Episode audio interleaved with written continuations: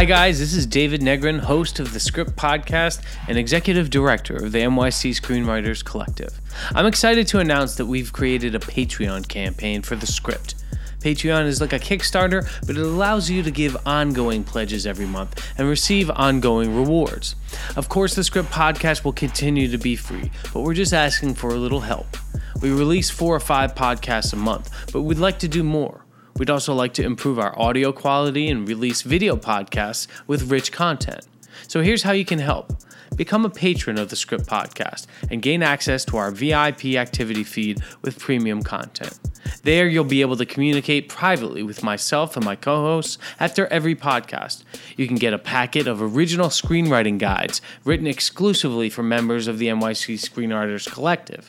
You can receive our monthly tracking board preview podcast for Hollywood insider updates on big script sales and the hottest spec screenplays to hit the market. You can get access to full on demand video of NYC Screenwriters Collective events, lectures, and panel discussions. At the highest patron levels, you can even request the film or TV series we analyze and come on the script yourself to analyze it. So please, check out all our rewards, join our inner circle. Become a patron of the Script Podcast at patreon.com slash the script. I heard you've been spending a lot of time at your auntie house. How's the couch life? Got my woman and my baby living there. It's hard, man. But you know, everybody can't do what you do. Really, what I do getting played out, Dre. Where the money at? Why you gotta be so ruthless, cuz? I'll make a few changes. Where you think you're going? I'm just trying to get home. That's my You need to get back in the house or I will ruin your night. You gotta talk to my moms like that. You had the chance to change the situation. Would you take it? Just hit that first beat hard. All right, you cruising down the street. All right. Cruising down the street in my 6'4. Hey, that was dope, dude. This is the script, the official podcast of the NYC Screenwriters Collective. I'm David Negrin, and with me tonight are Kristina Leath-Malin, Alka Khushalani, and Keith Miller. We're doing Straight Out of Compton, F. Gary Gray, the NWA biopic. A lot of, lot of different angles to talk about tonight. Um, I don't even know where to begin. Uh, the, the the artists are F. Gary Gray. We know uh, as director from Law Abiding Citizen, The Italian Job. In the '90s, he did Set It Off, The Negotiator. He's absolutely responsible for the first Friday, a screenplay uh, with Ice Cube, right? Um, he also, F. Gary Gray, also directed uh, Murder Was the Case, a short 18 minute film with Snoop Dogg uh, in 95 when the single was released. Um, and I know that he has a background in music videos, so it's possible. Uh, did he direct some of um, Dre's or or um, Eazy's or or Ice Cube's videos? Yeah, I believe he did. Cube yeah, stuff. yeah. Mm-hmm. Yeah. Okay. Uh, screenwriting credits going to Jonathan Herman and Andrea Andrea Berloff. These uh, somewhat sort of unheard of screenwriters. Not a lot of credits, either of them. Um, so, what did you guys think? Well, this wasn't a narrative, though, so that makes sense. I mean, it was a loose narrative slash docu, so it wasn't like they were reaching for the story; they were shaping. right. the It was, it was chronicle, right? Yeah. But that's also, I think we should talk about that tonight. When you're doing, when you're writing a feature film, when you're doing the biopic, you know how much narrative is important and how much chronicling is important, and how to balance the two. Um, I think we're tonight. You know, we're start up with our basic sort of three up, three down. What you like? What did you not like about the film? And then we'll bust into the Blake Snyder beat sheet. Does that sound good, guys? Yep, Sounds good. Or- Yeah. Awesome. do it. Any volunteers? Who wants to go first? Come on, crickets. All right, I'll go first. I, I- all right, David goes save, saves the day as usual. So um, I listened to NWA when it first came out. I was a kid in New York City. And their Really? fir- yeah, absolutely. Their first two albums, I listened to them. I also listened to um, Geto Boys. I also listened to uh, a lot of the late 80s and the early 90s hip hop. So I've been a hip hop fan my whole life, so I know the music pretty well. Um, in fact, the later stuff, like the Chronic that um, and uh, Snoop's work, uh, was some of the stuff I listened to in high school. So that was like the height of my adolescence. Um, but I've been a fan of hip hop for a long time, so I was really looking forward to this. I think the filmmakers did a great job of chronicling NWA, not necessarily the the solo careers of the members later on, but of the early creation of the group. Um, I think, particularly, I was really impressed with the center centering the story on Easy E because he is, you know, sort of in, in as far as the the public record goes, he was always sort of demonized, and he was the bad guy in the entire NWA situation. And I think this film made him out to be more of an anti-hero. Um, so that was I was not expecting that, so I thought that was an original perspective. I like the music in the film, um, the choices of the songs they use. I mean, they're also the classic NWA songs, even though they didn't re-perform them. I think uh, they they just used the regular tracks. On the on the downside, downside, I think it was a fairly standard kind of chronicling of the their story. And I found in a lot of places that the stakes weren't very high. I found really early on sort of their rise to fame, they didn't have a lot of trouble. It- this wasn't, you know, a lot of movies I was thinking of during this were, um, I was thinking a lot about Hustle and Flow, um, which is about a fictional hip hop Uh, artist. Yeah. Craig Brewer, yeah. And so I was thinking a lot about Hustle and Flow and you know how I hard. thought you how- were gonna say Eight Mile. oh, Eight Mile came up a bit, but yeah, I mean, leave it to the Detroit girl to bring up Eight Mile. All right. Just saying, it's about someone's. It's about a story, a semi-documentary. Yeah. Hustle and flow. It's hard. It's hard out here for a pimp. I'm whatever. Please, NWA uh, sa- has, did way worse in its day. So, like, I I thought that they they didn't have a lot of obstacles. They didn't really dramatize the obstacles of getting to their success. It really seemed to happen really easily. It was almost like, you know, they had no problem get, getting that first album. I, I didn't feel it as much. I didn't feel it as much, and I think also one thing they left out of the documentary, which again, it wasn't a documentary, out of the film, out of the biopic. Judah. Yeah. Yeah, one of the things they they left out was, and this is also takes me to Hustle and Flow, was Dr. Dre's impact, his musical impact as a producer, was really downplayed in this movie, and and he's one of the reasons of the success of their music and all of their subsequent albums.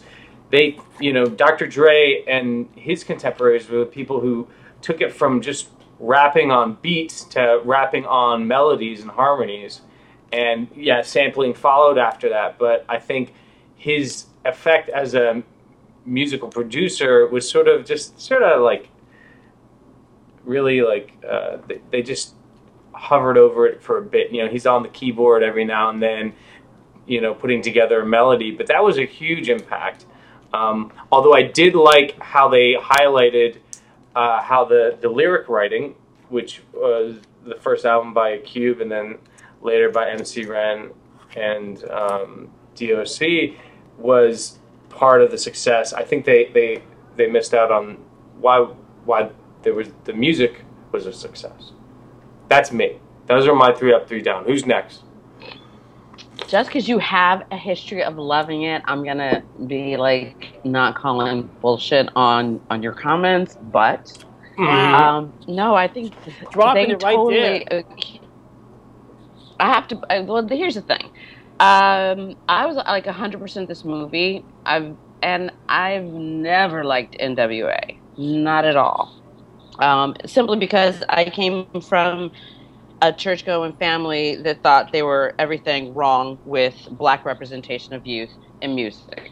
I came from an Al Green family, from a, a, a Winan family, a family that, that rap, gangster rap especially, had no place in our dialogue. So what I felt my three up was that it, it turned out a story about youth and success and how that rides really hard.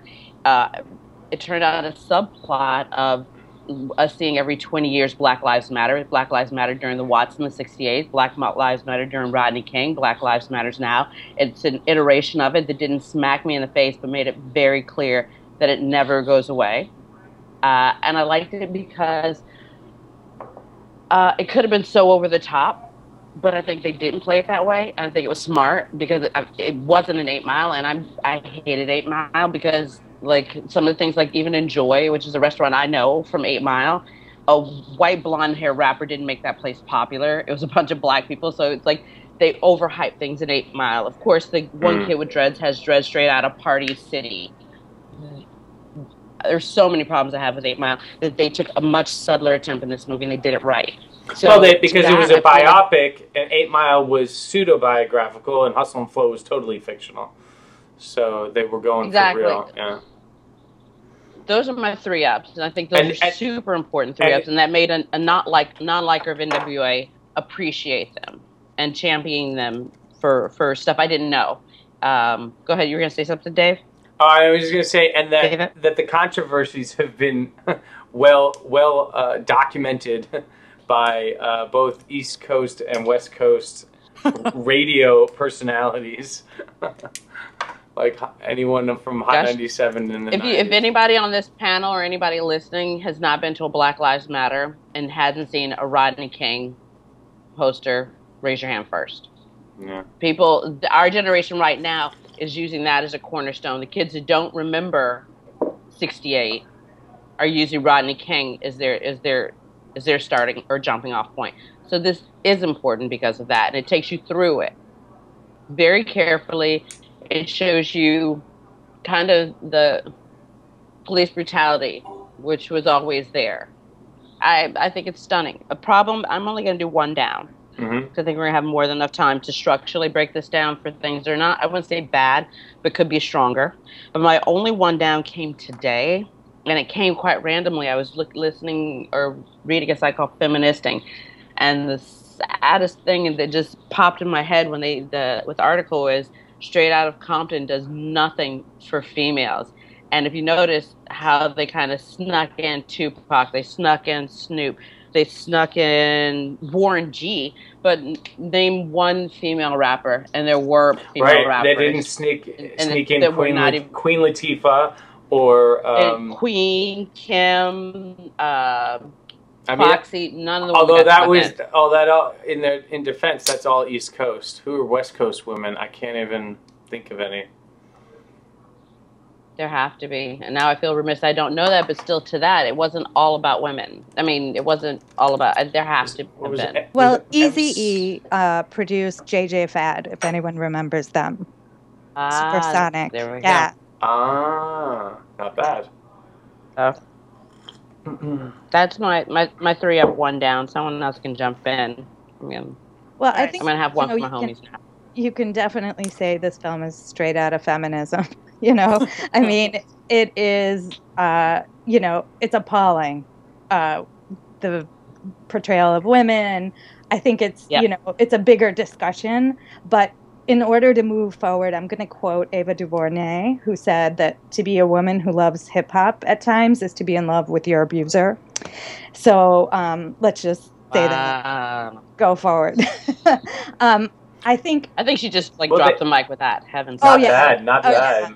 Yeah, I That- think it's they- like incredibly well said. And I'll continue. I'll just. go- I was just gonna say, yeah. I mean, just it was really sort of every once in a while there's a scene with these um, these rap stars and their wives, and we're supposed to take those scenes seriously, I could, I, Oh, I yeah. thought they were pretty laughable. Oh, they were hilarious. They were so. I mean, if it wasn't so funny, I mean, you'd cry. They were so like bad. their wives were Michelle Obama, who you're like getting counsel from on your uh, on your on your um, on your After Friday. your contract. Yeah. Yeah, but she's gonna smoke a joint first. So Mhm. hold on, hold on. Mhm. I'll read Why- your yeah, once contracts you're going for through you. Business deals. Back Exactly. to Yeah.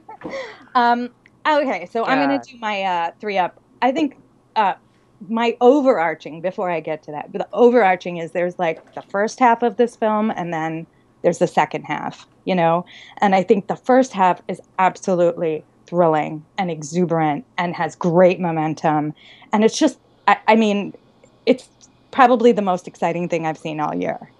But then there's the second half, you know, which I feel gen- degenerates like a lot of biopics do into like this happened and then this happened and then you're like, am I watching Forrest Gump?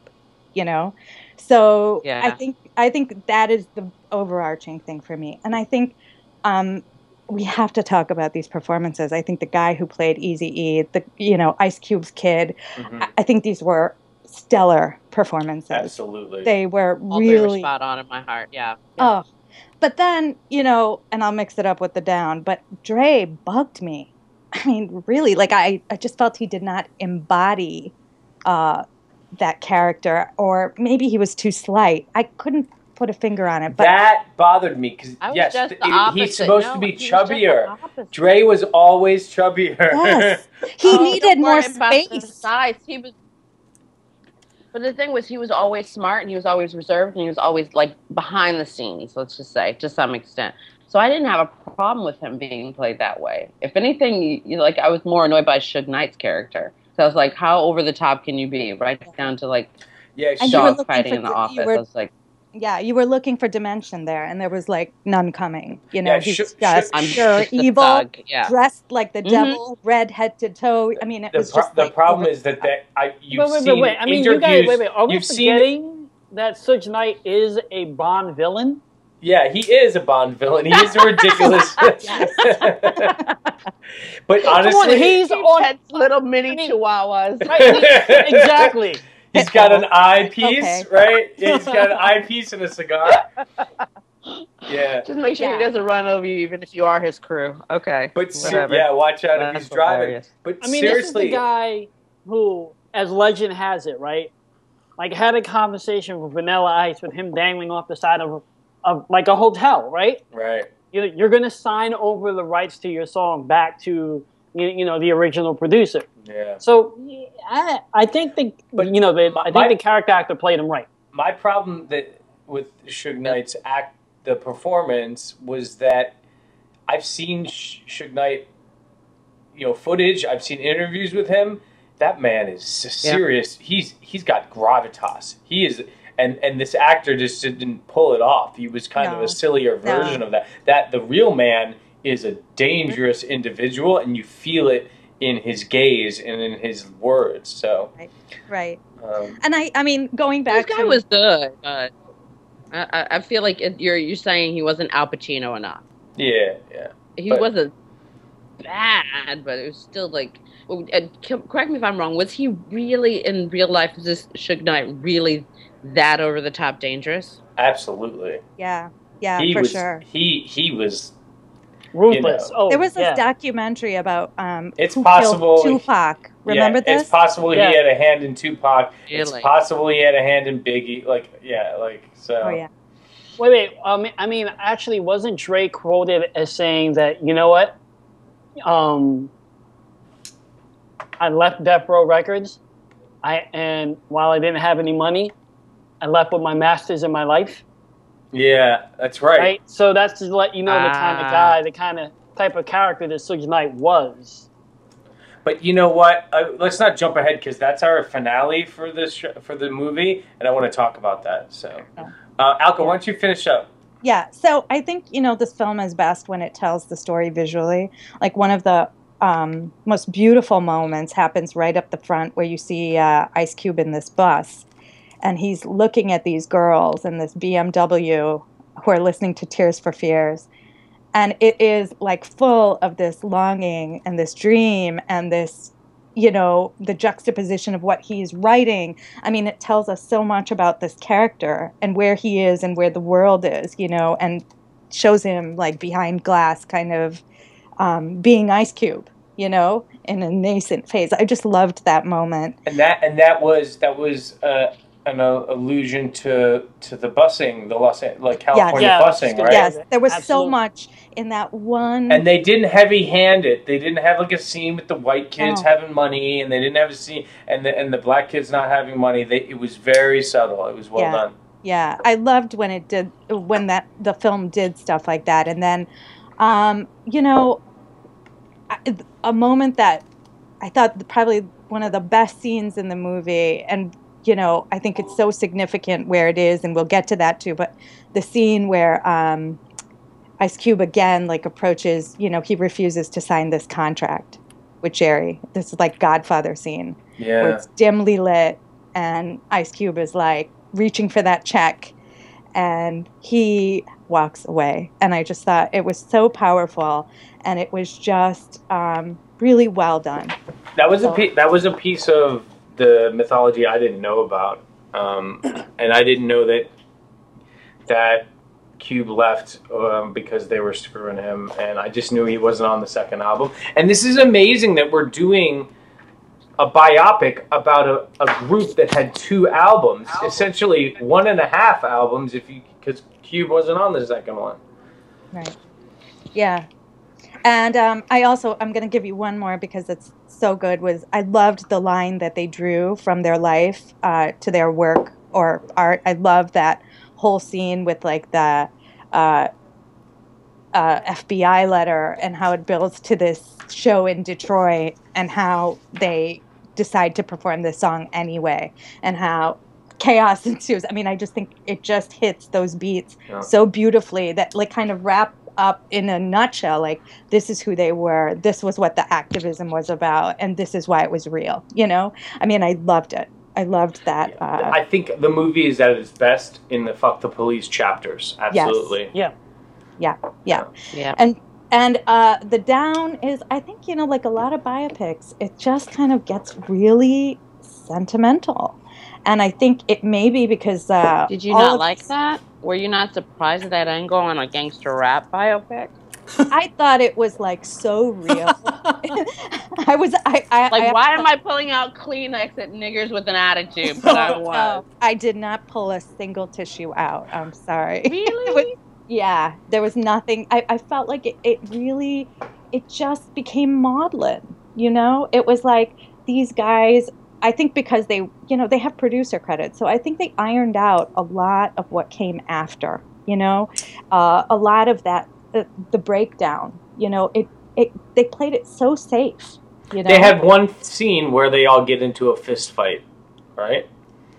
Um, and I they and they do and they have a scene about the diss tracks going back and forth, but the breakdown of the group is always more interesting. Yeah, yeah, and they didn't go there.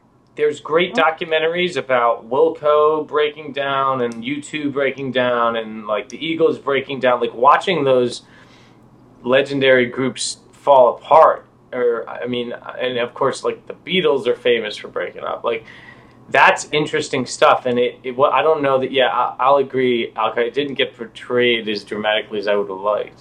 Yeah, yeah, and I think you know, uh, it becomes very much like the chronicle of this happened and this happened. Yeah. You know, and I really felt like for what it was until that midpoint, you know, I think it really copped out. The the second half just kind of just you know just deflated like a balloon. You know. Mm-hmm. Um, is that is that it for your downs? That's it. That's it okay, for me. great. Keith, All right. three so, up, three down. What you got? All right, here's what I got. I'm going to say this though. Um, I also mentioned something in regards to like that that that one scene that kind of builds up to um, you know the concert where in Philly where like fuck the police, right? And then all hell breaks loose, and everyone scrambles, and and the cops are after them, and they get caught, and they're and you know they're in cuffs and they're thrown in the back of the van, and like it's an incredibly tense scene. You're Yeah. on the edge of your seat hmm and then what happens? They start to laugh in the back of the van, right? And and then uh, for me, that was like a sense of like we forget that they were just young boys Ah, in in you, you know sort of like in that position. They, I mean, you know, they weren't mature. Um, yeah, all right, gave so me gonna go- goosebumps. That's goosebumps, Keith. Man, that's true, man. They were Right, so, so- young. Right. All right. So here's where I'm going to go, and uh, you know, forgive me because maybe this is how I see the world. Um, all right. Here's what I really liked about it. Right. My my three ups. So first of all, um, you know, like the opening scenes establishing the characters. It was like, you know, it was like the perfect origin story. Right. You've got um, you know, sort of like the the introduction of uh, Eric. You know. Eric Wright, who's kind of like in the middle of a drug uh, of like a drug deal gone wrong, right? So you know, And he's got he's got steel in his veins. absolutely, and you know we've already we've already you know when we've we've already covered O'Shea Ice Cube, right? But then we got Dre, who's kind of um, portrayed as you know a, a bit of a a dreamer, right? Like when we come in on him, he's just kind of like Yep. you know he's he's like laid back and and all like the music the the um the records right the vinyls about him and he's just like deep in the music and you know and he's listening to a track and I can't remember offhand and it was what I, I think really it was Marvin loved about Gaye.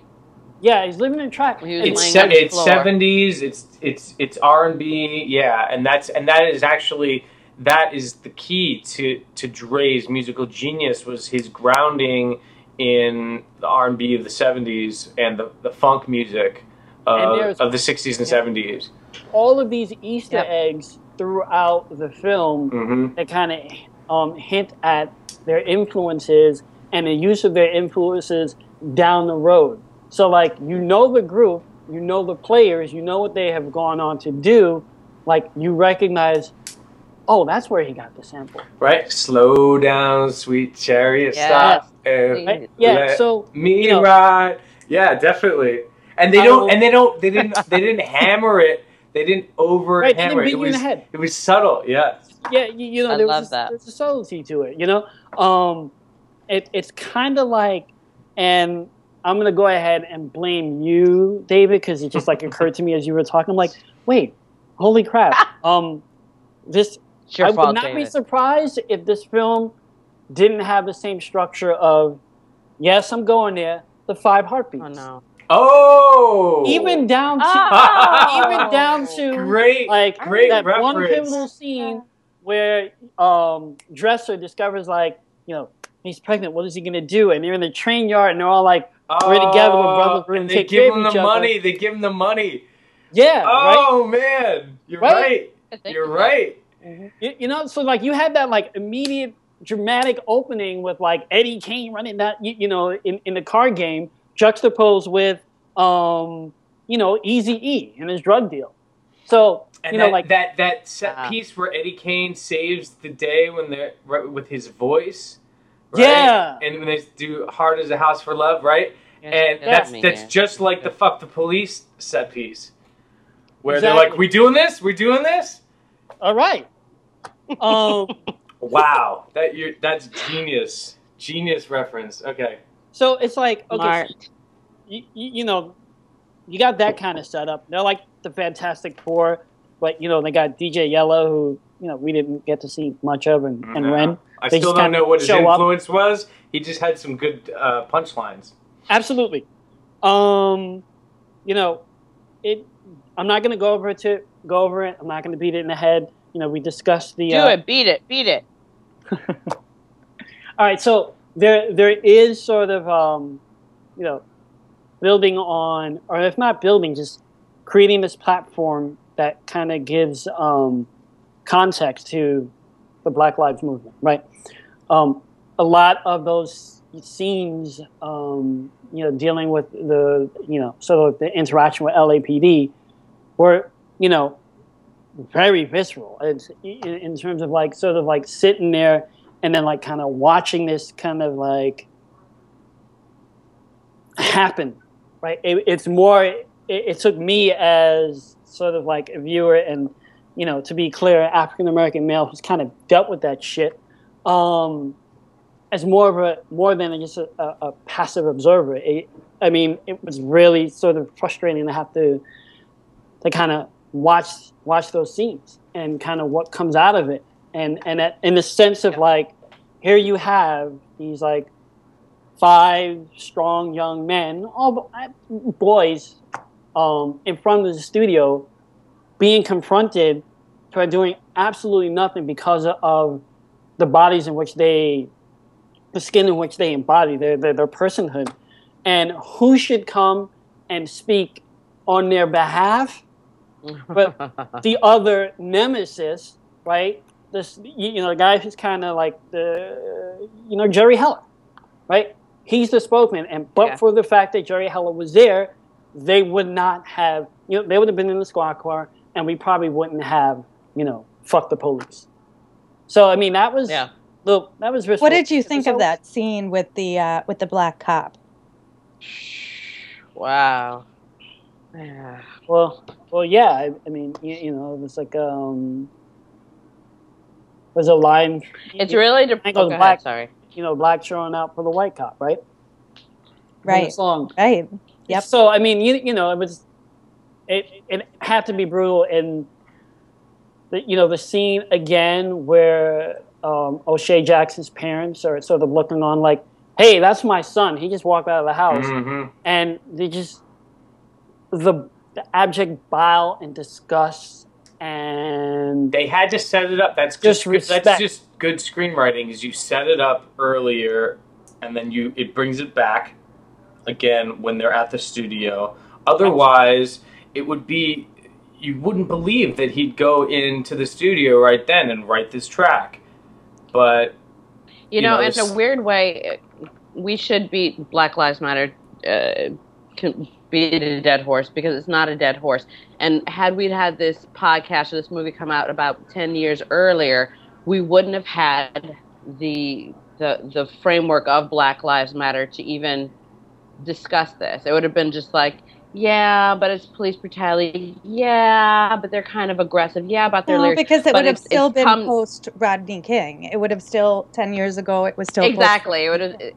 It and we didn't really have any uh, any terminology for that. We didn't have. There wasn't a big movement for it. It just seemed like you know another black person that gets hurt, but we didn't have kind of a framework for it. I think what you the, said. the reason I- why I- you didn't have the framework for it because you know you didn't you you didn't you didn't have documented evidence of it right there was I there was there say was smartphones have changed this well, I- game. no no no completely. absolutely kristina no doubt but like in that period you know like nine, 1988 right? Mid to late 80s right? Yes. um Yep. it wasn't there. And all you had all you had was like the african american voice which unfortunately is always downplayed especially in regards to or against to you know law enforcement. In fact folks i mean to this day you anyone i'm amazed like eric gardner last year last summer this man is being choked out like and it's there it's documented right there in your w- face it could have been a white guy, but the point is, we had video proof of it. How Right, many? not- how many other cases happened just like this? But there was no video. There was Right. no nothing. But No then, and then, disagreement, and I and I think about Fruitvale Station. Fruitvale Absolutely. Station brought it. I think really dramatized the situation, and I think Kristina, you said it best when you said if we were talking about ten years ago, it would be referred to as police brutality. Police brutality s- makes it sound like there's no racial component. It makes it sound like oh, it's just people in a position of power abusing it, Mhm. right? But Yep. that's the difference today that we're able to separate that out. Yeah, but you know the other part of this is that you know there's the this the thread of their activism. You know the struggle is real. That it, we begin in L.A. with the helicopters and the sirens and the chaos, and I feel like they lose that thread over the course of this film. You know, by the Well, time we get to the L.A. riots, you know they are like observers. They're no longer participants Yeah, well, they're in older this now. struggle. Yeah. Yeah. I mean, like you see them like you see Dre driving through the streets, right? You see Cube uh, driving through, and uh, or he's watching it on television sorry you know it's it's with this distance and i feel like this is what happened with this film But it's too but is it's it not. But the it's thread. No, wait, it's I mean, not. here's. I feel like back to my, let me speak one to second. Let me get back to my point. The point being, Being a blackmail like, and no, no. The point being, in terms of like Gardner, the, the reason why I brought it, brought his particular um, situation up is the fact that like here you have documented evidence before your eyes, and you have a large part of the population that is not seeing murder. They're not seeing homicide. They're not seeing you know their fellow man being mistreated or murdered before their eyes, right? And that's the cameras are there. Um, you didn't have that in the 80s right you just had you just had the word of um, you know the law. Lapd and what was it Right. Daryl Ga- Daryl gates right so you, you, had the anxiety you had you, what was like what they were showing in all those news clips was like white anxiety that's what you were dealing with in the 80s Totally agree. Yep. Oh, you just remind me of the Henry Henry Louis Gates scenario, right? oh right right right yep Where they arrest the Harvard professor at his house. Things like that, bringing out the idea of the difference between police brutality and the racial component to the to that's the basis for Black Lives Matter movement. I think you know for this film for Straight Outta Compton, they had a role in it, and I'm I'm glad that they didn't overemphasize it. They didn't make it. Yeah. They didn't try to embellish it, um, but I think it's it's it's it was present in this film to the degree that was relevant to the story. I know that F. Gary Gray was a a news uh, uh, cameraman during the LA riots, and he he Oh, went down he? to shoot them. Yeah, yeah. Oh, Early early young man, he, and he went down and he shoot them, and he shot the LA riots, and so the Rodney King and the LA riots was important to him, but also you couldn't overstate it, right? So because, like you said, these guys were older at this point, and but but that said, that underscores what you were saying, Kristina, is that it's just a generational thing. It has not gone away. I think we see these points, and like Keith brought up a great point about Eric Gardner. We see these points now. We can like analyze, analyze. But in the moment, you're looking at artists that literally they're dealing with their medium. It isn't like we see, you know, ten years after that they hang out with Gandhi or no, they they they weren't activists, but they were speaking their truths with their medium. And they were present, and they you can't get away from it. I, I, even Bryant Gumbel was talking to Charlie Rose about how uh, fluency doesn't change the fact that my skin is different from yours, and that my son's been stopped Yes. because of his skin color. Yeah, yeah. yeah And I Yep. think that is the that's the incredible thing. And looking back at gangster rap as as it was looked at, even like you were describing Kristina, um, as a negative influence. I, I love the term when they used in the film early on, reality raps. Like their mo- the new thing that NW brought out was reality raps, right? Things talking about what you saw in your neighborhoods, talking about the violence, talking about the alcohol and the drugs. You know, um, Jay Z has a has a line from a from a song where he, it's like all all Jay Z raps is uh, guns, money, and hoes. I'm from the hood, stupid. What kind of facts are those? Right? Like that's the thing about gangster rap is that it, it's artists talking about their environment. Yeah, sure they were embellishing. Artists embellish, but they were also talking about their lives. They were doing these reality raps, and it turned because hip hop, uh, early rap was party music, right? It was Yeah, um, it was. Grandmaster Flash, and then it turned into the reality stuff.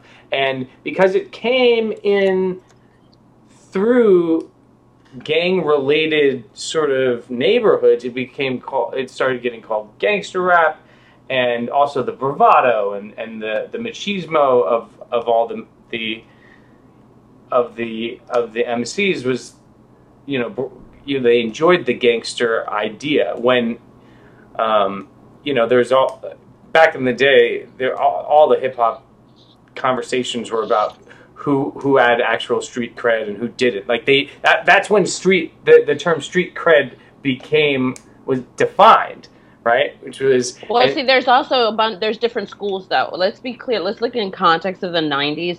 You you had there were there was the the De La Soul school too. Mhm. So there were the poets that stuck to really dealing with this. yeah, and then tribe, there was tribe I want to say Qu- exactly. Then there was this sensational. In a weird way, I feel that had they had better PR machine, better marketing machine, they probably could have developed that. Had they known Al Sharpton, this could have. Mm. But that wasn't their game. Their game was to, to you know to make it big.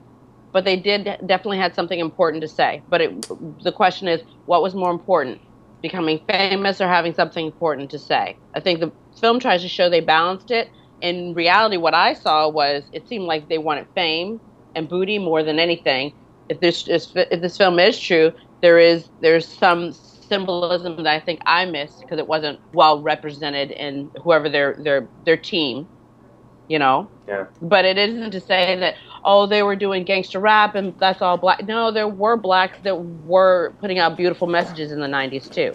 So you know, I'm not trying to discredit No, but niggers this- without a, uh, So, with the I- I'm attitude, thinking- I agree with you. I'm thinking that we should kind of all hold hands and remember PM Dawn and sing. oh, heck yeah! okay, no, all right. '90s brought a lot. Interesting point, right? Um, because like I was thinking about this myself, and it's gonna throw back to what Alka and Kristina were saying before, and that is sort of like,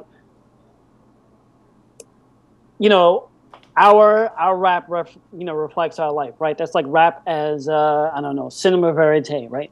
The truth, and there's this like idea of, you know, hol- literally holding up a mic to the world to say Our this is what's going on in our community. Um, Yep. and and you know that creates once you in the whole idea like in terms of uh like the critique of cinema verite is like yes it's supposed to be kind of unaltered and you're just kind of watching the events as they transpire in front of you but as soon as you put the camera you kind of change the events or in fact you create this separation and um at least with uh o'shea ice cube there was that separation because he was always observing, always observing, right? Even even like um, in the introduction, in the beginning of the film, him in the back of the bus, he's observing. Mm-hmm. Um, and that kind of takes us into sort of like you've got like the idea of like rap versus hip hop, right? Rap being sort of like, um, well, this this is us showing you what's going on. We're reporting the news in the neighborhood versus hip hop, which is kind, which was like envisioned as a sense of a cultural movement. You know, there are like more. Um, there's more involved in in than just actually rapping. You you have the idea of sort of like the b boy um, culture. You have the idea of you know graffiti and and and sort of like this idea of um, uplifting the the community. And the thing is, yes, there's an awful lot to say about like what happened with NWA and what wasn't in the film, and just sort of like some of like the reprehensible stuff that kind of went down. But like, and this just kind of occurred to me as in, I mean, there was a lot of their rise to, to fame in the fun and games of this movie, where they're Yeah. in the studio and it looks like a really great artist salon. Like they're all in there, like like giving feedback and making musical breakthroughs. There wasn't any alcohol in there. There wasn't any drugs in there. There weren't any women they were, they were abusing in there. So it was a little bit sanitized. But I guess, I mean, and I didn't mean to interrupt. I kind of I don't want to cut you off, Kristina. You want to say something? no, I look- feel like that's an interesting point too, especially in contrast to the whole Suge Knight thing. Like they were about the music, what wherever it took them, whatever po you know, Yeah, that needed to be first- spoken at that moment. That first album, I just felt like the way they recorded it, it felt, uh, you know, like that whole endeavor, even though, you know, they had uh, Jerry Heller in it by the time I think they were doing that album, what it, it felt so pure. You know, Yeah. I mean that ambition was there, but I felt like you know that ambition was there in the first scene with Eazy, right? He's making the drug deal and he is not backing down.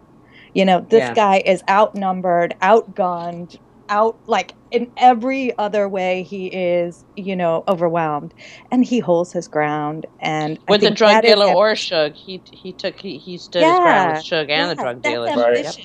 Yeah, I feel like that is his own, you know, that drive, um, and I think that that that's kind of why he feels he does uh, take that uh, role as the heart and soul of uh, the film, the screenplay, um, probably this group. Yeah, I mean that, that to me was the bigger, re- biggest revelation of this biopic, which was how relevant, how easy, how how much of the engine of NW success was Easy E was a credit to him, and I didn't know that either. and and the and the fact that Dre and Cube, you know, produced this movie and and allowed for that in the narrative just means that they agree with it, you know. So That's true. They it's, do am- confirm it. it's amazing. Um, would you guys mind if we did a little beat sheet stuff? Let's do it. Uh,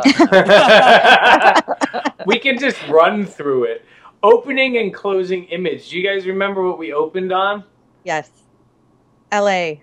police office, uh, police helicopters, sirens, Yes, etc. the ghetto bird sound. right. right? And then a bunch of clips of the war on drugs. But visually, Alka, the opening image. What's the first image we get? Are those searchlights? Uh, a little bit. Okay, tell me, David. Remember the opening image. It, I No, had the it. first image that sticks with me is Dre on the ground with Marvin Gaye under his head. That's and I know that's that's in the setup. That, that's his Yeah. first image. The first image is I would love to just to start right there. the first image is a shot out of the trunk of a car, and Eazy reaches in and he gets drugs. And and oh, there Yeah. in the back of the car there are speakers and drugs. Right. right? Yep.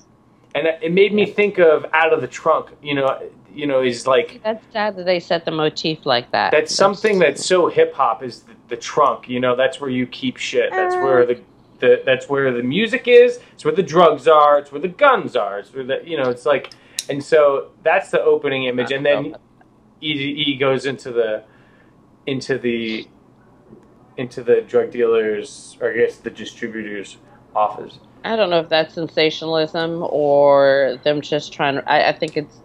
I I don't I don't, I don't want to.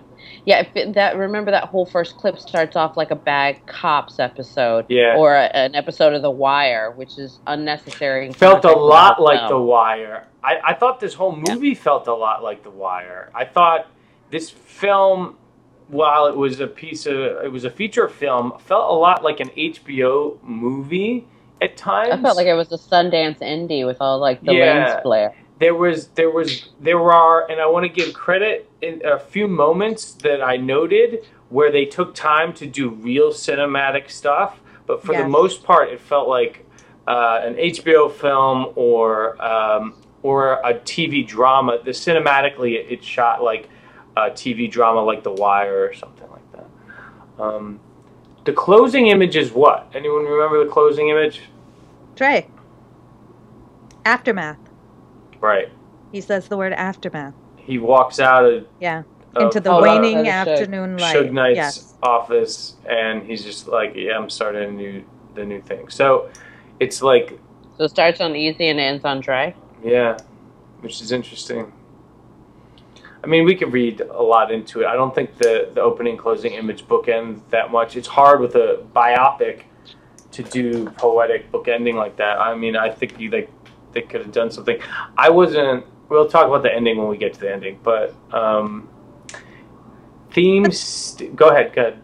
But you know, this is actually a three-headed protagonist. It is not just Eazy story. No, Right. it's multi-plot. Yeah. Yeah, it's not. It's not actually. You know, it has the same momentum, which is why I think it's like three-headed rather than, uh, you know, multi-character, multi-plot. Because these, th- there is one plot, you know, and there is this NWA plot, which seems to be like carried by Eazy, but it's actually carried by all of them.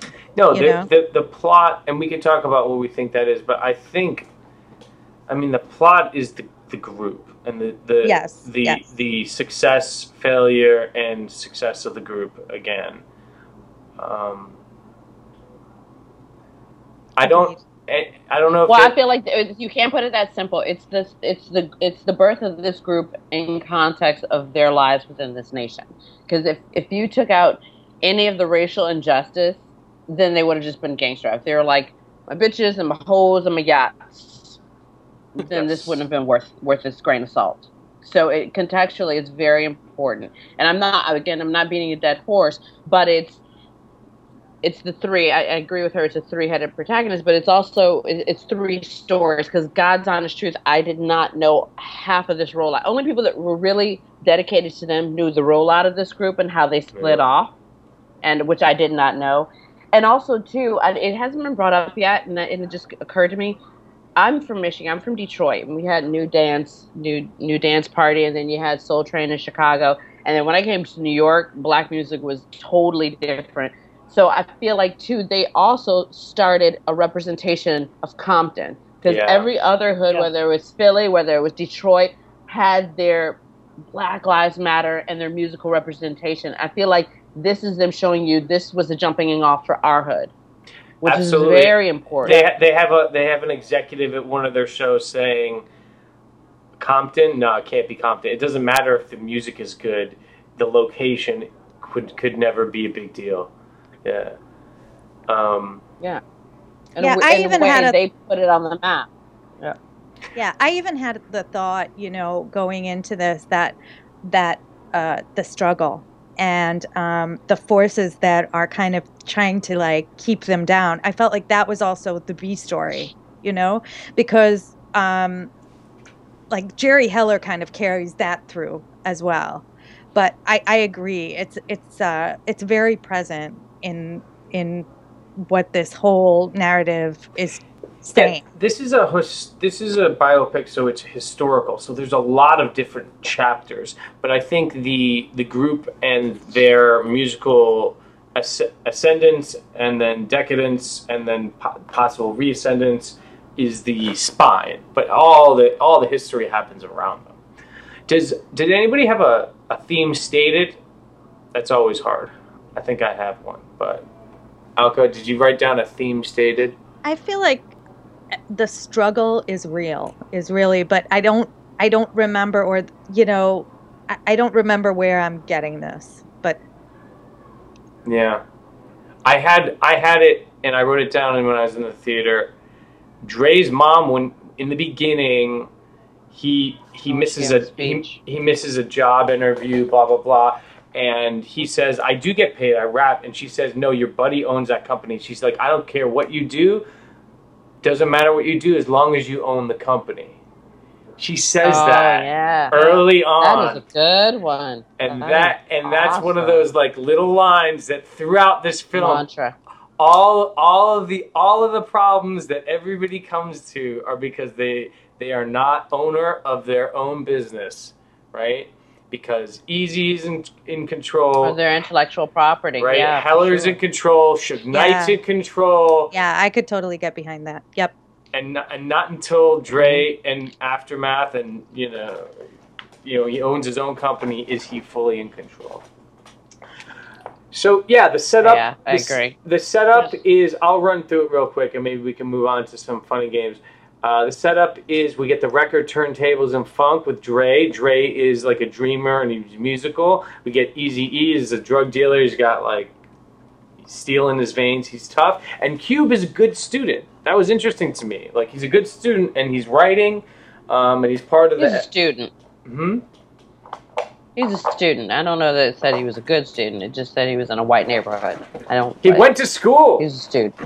I mean, he went so to wait, school. wait. Does that make him is like, oh, now the token kid went to school, so they're a good student? They're uh, just. I feel like it's safer just to say he's a student. he was a he was student. in academia, and, it, He and it wasn't a thug. when- Let's just when say you write- non-thug. I have a special place in my heart for writers, so he was writing on on the bus, so that Uh, counts me. uh, Um, fair enough. then uh, Dre moves out. Easy E continues to sell drugs. The Bloods raid Cube's school bus. That was a really interesting set piece, huh? Oh yeah. That was, yeah. That was saying gangs in LA are real. You know that that that that. I mean, there there's no way that you can get a feeling for that real quick in a movie like this. They're setting it up, but that was a really great set piece to do it. You can take an entire film, all those '90s films like Boyz n the Hood or um, or uh, Juice, or no, the Juice is East Coast, but no, what's the other one? What's the other LA uh, film about? South Central. South Central. I'm thinking of. Um, No. I got nothing. Men- Menace to Uh, well, Society. here's the thing. I Menace feel to like Society. Menace Society. uh, the bu- like how do, how do you establish? I feel like that world really No. quickly? That scene, I'm saying, all I'm not, saying is, it's not about establishing the world. It's keeping. It's. I felt like it was keeping things in check. The bus scene, the parent scene, even the hotel room, which almost seemed like it was fun, but it kept you in check with they were thugs or this is the real environment. So just when you started thinking it's this glorified pick about these wonderful rappers, you saw reality with the bus. Just when you thought, well, he's just a kid walking home, you saw real like the the shakedown with the police. Just when you thought, oh, it's another groupies in a hotel scene, they pulled out guns. They, they I felt like they kept you grounded in the reality of how their lives to some extent. I felt that way. danger was always present. Yep. Yeah. I thought it was fascinating that Dre works at a club, and this is all part of the setup. He works at a club where the guy is all about R and B and sort of disco stuff, and he's like, "Don't play that rap stuff." Wait, stop. It's nineties. It's not disco. That's that's the end of that's It's Prince. 80s. It's Did- 80s. Who did not see Prince and Morris Day? That's the end of the eighties. But I'm saying, right, the hottest thing was Prince. You needed a guy in a flashy jacket moaning with a Jheri curl. Let's put it So in what, context. what what what genre of music is that? Is Prince? That's it was eighties though. You know, it's not just it's it's Prince. Whatever it's you call R and that. B, disco. Well, I mean, it was Morris like Day. Morris Day.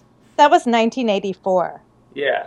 So what is that? That's what like is that stuff? height He- of that. All he said was he wanted he wanted people Yeah, thinking exactly. about uh, about sex, No, not violence. Pussies, pussy. Yeah, yeah, exactly. yeah. He's like, I want people, and that was total reference to Prince, like because he Oh, had great. 1999. It was everything. You saw the Jheri curls, all the jackets they had to wear. Oh, he looked like Prince. You're right. And he was wearing. He made. They made that. Prince They made Day. that joke. Oh, you're gonna take orders from a guy in high heels, right? Because he's wearing. Oh, yes, exactly. Hey, can we just So, I before, mean- before this podcast is over? There was great comedy writing in this film.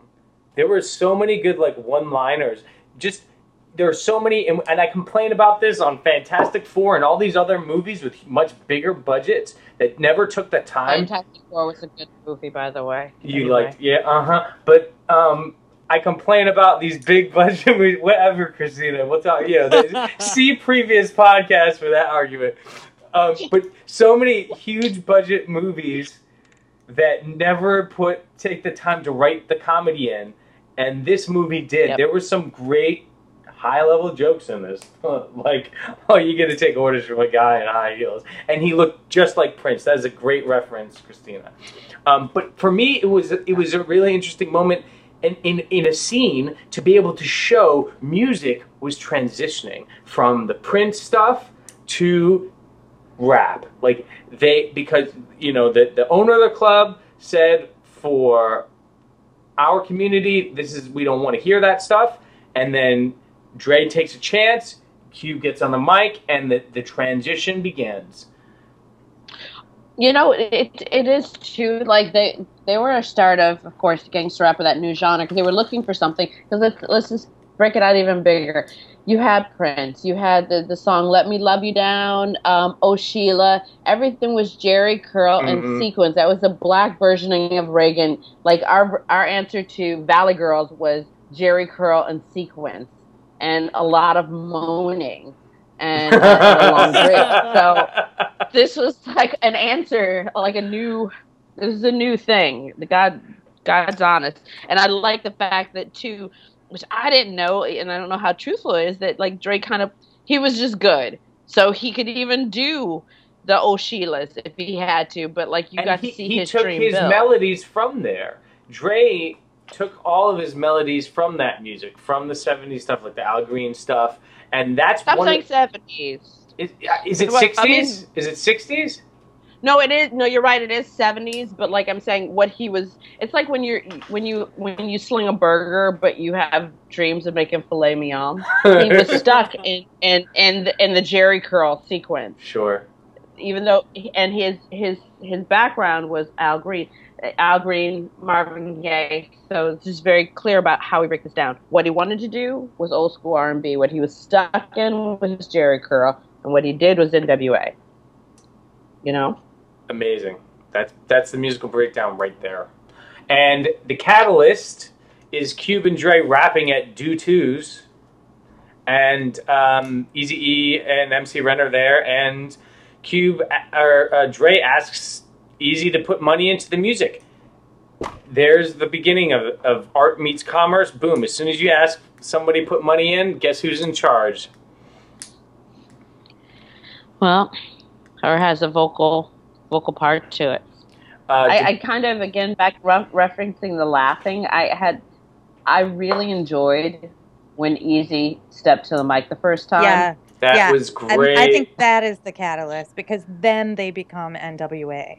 You know, the money, the studio time, they were going to put those other dudes in there, No, right? going going into the studio is breaking it too, right? It's Yeah. isn't it? It's where the the journey when- begins. Yeah, but when he starts and it's so terrible, I that was a just that was great. But um, I think Cu- Cube's that- like that ain't it. That ain't it. and, and and Eazy's the the biggest gangster of all of them, and they're like making fun of him. It's great. yeah, But there was a nuance there. And I get what she said. It, like she, I think, unless you and I are a little uh, like there was a nuance. There was kind of um, a, a, a timidness that there was something sweet in that moment, something funny in that moment, and I, the girls are right right now. That's the cohesion of when NWA really became NWA. Yes, I Just was, like the, the the the burgers and fries is the moment. Fuck the police became fuck the police. yeah, You know. yeah. I wanted to stop. There is a bit of debate after the catalyst because right after Do Twos and they ask Easy E to put money in, there's a fight in the parking lot, and Dre beats the beats up some kid who's stepping to his brother, right? And Oh, yeah, then yeah, the cops the- come, and this is the second time. That's the foreshadowing of, Right. of, of the police brutality, though, right? This is the second time. Is this before uh, Cube got roughed up? This might No, be the after. first one. It was okay, after, so this is yeah. the second one, and I and I thought well, which was really subtle was important when the cops show up. Even the guy that Dre beat the crap out of, when the cops show up, they ask him what happened. He's like, nothing, nothing I happened. fell. Yeah, Because I because of course they don't Yep. speak. Nobody speaks to the cops. It doesn't matter, and that is the relationship the black community has with the police at this time, and that and that without without over ha- hammering us over the head with it. That's just that, to me that was a nice subtle way of explaining that. And that was that was a there was a moment of debate before we get into the studio. Um, I mean, again, can we just give credit to the writers and the director yeah. that there were a lot of moments that in most Hollywood picks would be sensationalized. It'd be like, wow, look at how they did, especially now when it's time to cash in on this. That they really took took great care to make it nuanced, to put it out there, but it wasn't like in your face. It wasn't. Thank It was not Don King. thank you filmmakers for not like oh hitting us over the head with the issues right? Right. by weaving them in break into two easy It makes them more important that way. It makes it less less of an opera buffa when you actually state it very clearly. The the messaging, even in this the, the way the dialogue was written, is is very nuanced, and it isn't like it, I mean. So the fish fish tank shoes. It wasn't an "I'm gonna get you, sucker," and there were so many opportunities that could have fallen that route, and we could have just been shaking our damn heads right now, but we weren't, and we were respecting for all of the things we don't like or the feminist things I don't like, I respect a lot of the content of this film, the way it was delivered. they they they break into two they start they uh, Eazy invest the money they get a bunch of talent the talent walks out because the talent can't identify with the hardcore lyrics, right?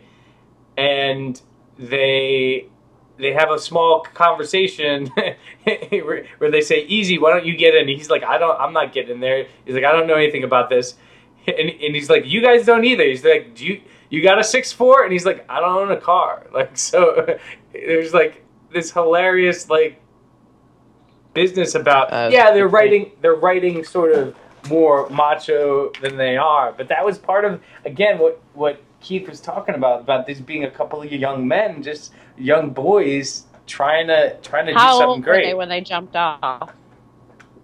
How Yeah. old were they? Let's find out. Were they teenagers?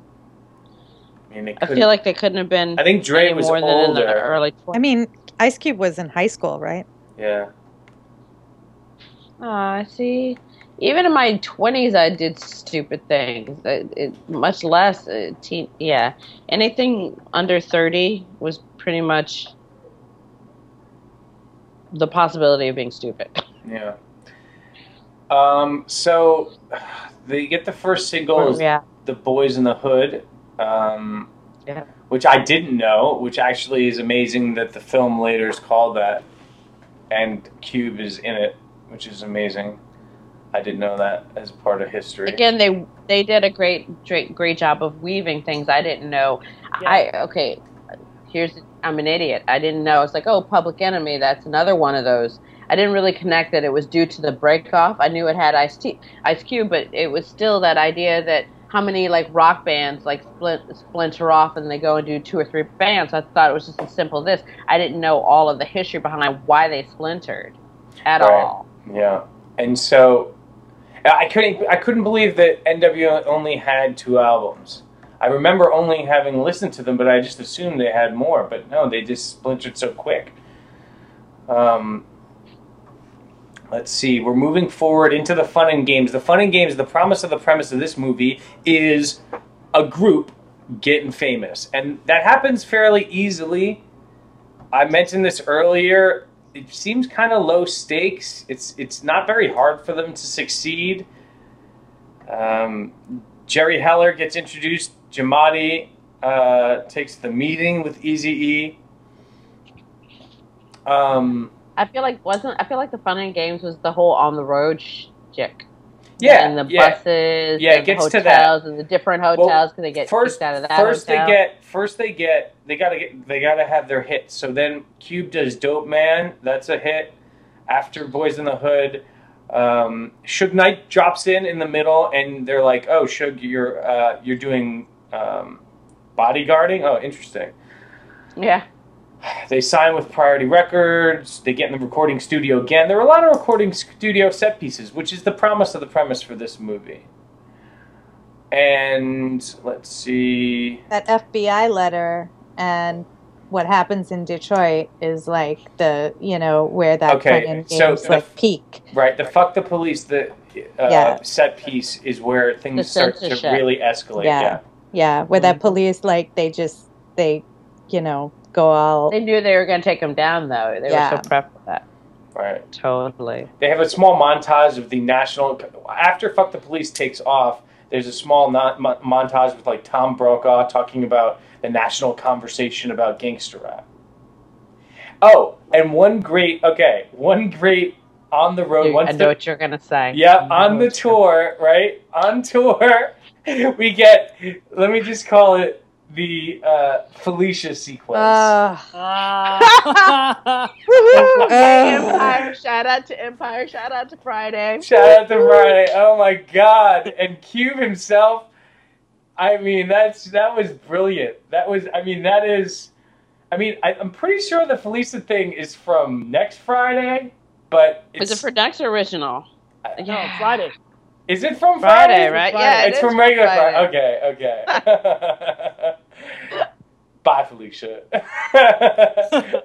and And just the I fact mean- they context that, I can't. It was I it was beautifully done because it's a scene that I'm sure happened on the road so many times, and and just to decide, I'm sure it wasn't Felicia like per se, or maybe it was. Maybe they put Felicia in the Ice It Cube. doesn't even matter. It was perfect. It was it was perfect, right? Cube wrote Friday, and F. Gary Gray directed Friday, and that scene from Friday with Felicia is now famous. It's like a meme on the internet, and they recreated it on the road for Straight Outta Compton. So Well, too, it's coming out of Empire because uh, Cookie referenced Friday in Empire this past oh, season. she did, she did. Oh, with the the the mistress, Cookie's uh, ex husband that has a mistress or a soon a fiance. When she doesn't like her, the other her nemesis, she's like, "Bye, Felicia." Bye, Felicia. But I can't.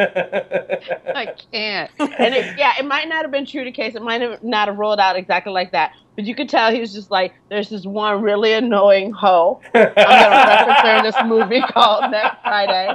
And like they were like, "I don't care how you say it, but I want you to make sure she's annoying, and I want her outside of the hotel room at the end of this scene." I can't. I love it. it was and you know if Amazing. that's that's great promise of the premise conflict for a, a, a group on the road boyfriend But shows tell me up they didn't bring it back in when the guns came out. Like they Yes, they, they yes. expected to say it's not. It, like they brought it back to reality of them kind of, and it, le- it was led by bringing out assault He was the first one pulled out a gun. of course Yeah. he's got like a big machine gun and shit um in the almost So in they, the, they did ground it. in the same scene ice cube is playing domino and he goes domino it was like 20 which is like a, a reference to boys in the um so they were doing a bunch of just boys in the hoods. Dominoes is Dominoes, Spade, uh, Gin Rummy. Those are like those are the games that your mom, at least for me as a little black girl, my the adults played spades, euchre, dominoes, gin rummy. Those are the games. So like any kid that has any black kid that has parents that had card games, card games or dominoes, you kind of that's kind of a staple, you know. At least for me, I, I can't. I don't know. If Keith, you, you- Keith, didn't you, play have- Dungeons and Dragons? Yeah. That Was ain't that- gin rummy. And there, there was no gin rummy. I, I, I had to be like, I was introduced to spades in college and I didn't even really pay attention. Like, you know, Ah. Kristina talked about her household being sort of like, you know, Christian. My, ho- my household was You didn't have Guyanese. spade party. My household was Ah. Guyanese. There was there was no Guyanese. There was like no gangster rap happening in my house. There was no cursing happening in the Oh. house. My mother referred to like you know fuck as the American F word. So yeah, and there was no card I love that. You didn't have Friday car parties where the kids. This is how it went. And anyone, anyone that listens to this can totally relate. So my mother would cook a big pot of uh, spaghetti, and then all the grown-ups would come with their kids, and so, like about five or six kids I barely knew, all got a bowl of spaghetti, got sent up to my bedroom to play games and play with my toys for two hours, while all the parents were around the card table playing spades. That was a Friday night. Uh, for us, it was like Curry and my mom in the living room with like her friends listening to Shirley Jackson. Boring household. All right. For me, it was Stouffer's pizza, microwave oven, and because my mother's Irish Catholic. No, I'm talking about the parents. and then Aw. at my dad's house, he's he's Egyptian, so they were like he would just make assimilated American Jewish food and Greek food, just just ch- chiming in. Yeah. That's just up. All right. Alka, Alka, what, Well what done. was it in your house? What- what- What was Friday night like? In my house, it was Dukes and Hazards babies. Ah. Oh no! It was. It was. I. I mean, my older sister was the one who was um, responsible, and it was like Dukes of Hazzard and whatever else crazy stuff was playing. It was like TV and pizza. Yeah, Pizza. it was rough. Yeah, we all had it. Yeah. Dun, dun, dun. But in my house, we Okay, we so wa- we're at- we we wa- we watched we watched all the Black Stars in my house. We watched Cosby. We watched Martin. We watched that was Fresh 90s, Prince. We watched I Fresh guess. Fresh Prince, of That course. was nineties too. Yeah, yeah. Yeah, I So- guess. So mid, That's a good point to actually like let's conte- let's let's do contextualize the nineties. Like Mhm. we started to talk about the music being like your, your where were the sequence coming from and the Jheri curls that was coming from Prince that was coming from uh, uh, I can only think of the songs. Let me love you down. Oh Sheila, there was that was that whole movement. The DeBarges were kind of teetering The out. We're talking about the late 80s. Mm-hmm. But so- the but this Jacksons were all, movie- Jacksons this- were all over the map. This movie doesn't go into the 90s that uh, far. It stops, and that was actually something that I was I was I was wishing we were going to get. You know, they only touch barely musically on Deep Cover with Snoop Dogg. They only touch Ain't Nothing But a G Thing barely. Okay, those songs were Little Tupac.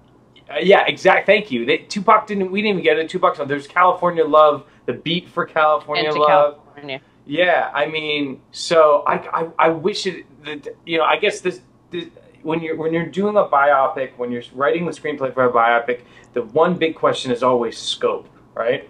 It's always how much do you include, and the best advice I've heard on, on writing a biopic is you've got to figure out who your subjects are, and then you have to figure out where their triumph is and work backwards from there because the triumph is your third act. So we couldn't get into the 90s. We couldn't get into the chronic. We could. What about Easy E had some hits too when he was solo. Um, Did he? yeah, he had one or two small hits. Real motherfucking G's was a hit. Um, he he had all those hits with Bone Thugs and Harmony. He produced Bone Thugs, right? hmm So, but they didn't get into that stuff because they, as probably was appropriate, they stuck with NWA because it's you know I would love to get into where did Snoop come from. It seemed like Snoop just walked into the the the, the, the recording studio. up with the Yeah. joint. Yeah, where and where was Exactly, was his joint? Because you know, you know he had a joint when he walked in. You know he had some weed when he walked in, and so I think there was an inaccuracy in this film. Where was Snoop Dogg's weed? So wh- I think the midpoint for this film, guys, was the tour, the end of the tour. Does that work for you guys? Nope. What did you have? I think it is that Godfather scene with Jerry when Cube won't sign the contract. Uh, Jerry's holding yeah. out the check, Yes. pushing forward the contract, and that is the midpoint. Yep. That is the most powerful scene in this film, and that is smack where things start to go down. and because he needs it. I totally agree. I stand corrected. Yeah, that is the moment right before they get off the bus to end the tour, and you're right. It has the most to do with the A story of this film, which is the the band, sta the group staying together and not. Absolutely. Great. Yeah. Um, and from there, our bad guys close in, begin. We get Suge Knight is now repping talent, and they're like, oh wow.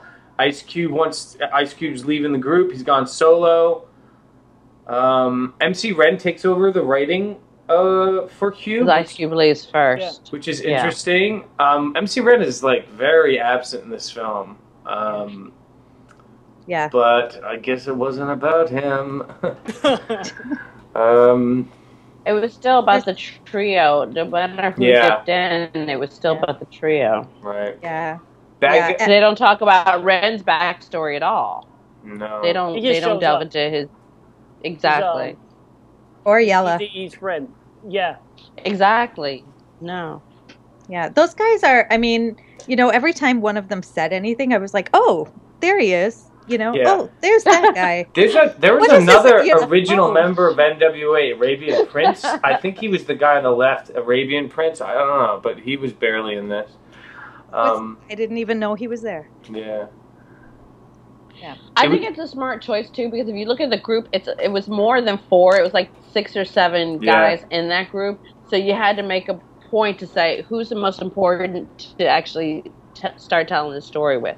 No, and You that's know, if you that's start good. getting into oh, and Rand liked liked uh, chicken and waffles, like is it really important to drive the story? It's so and it's such important thing in screenwriting. How many named characters you have in your story? How many characters can we follow? It's only you know in a feature film. It's not a novel. We ha- we can only follow like a core cast, five to six people. So Tell that to Robert Altman.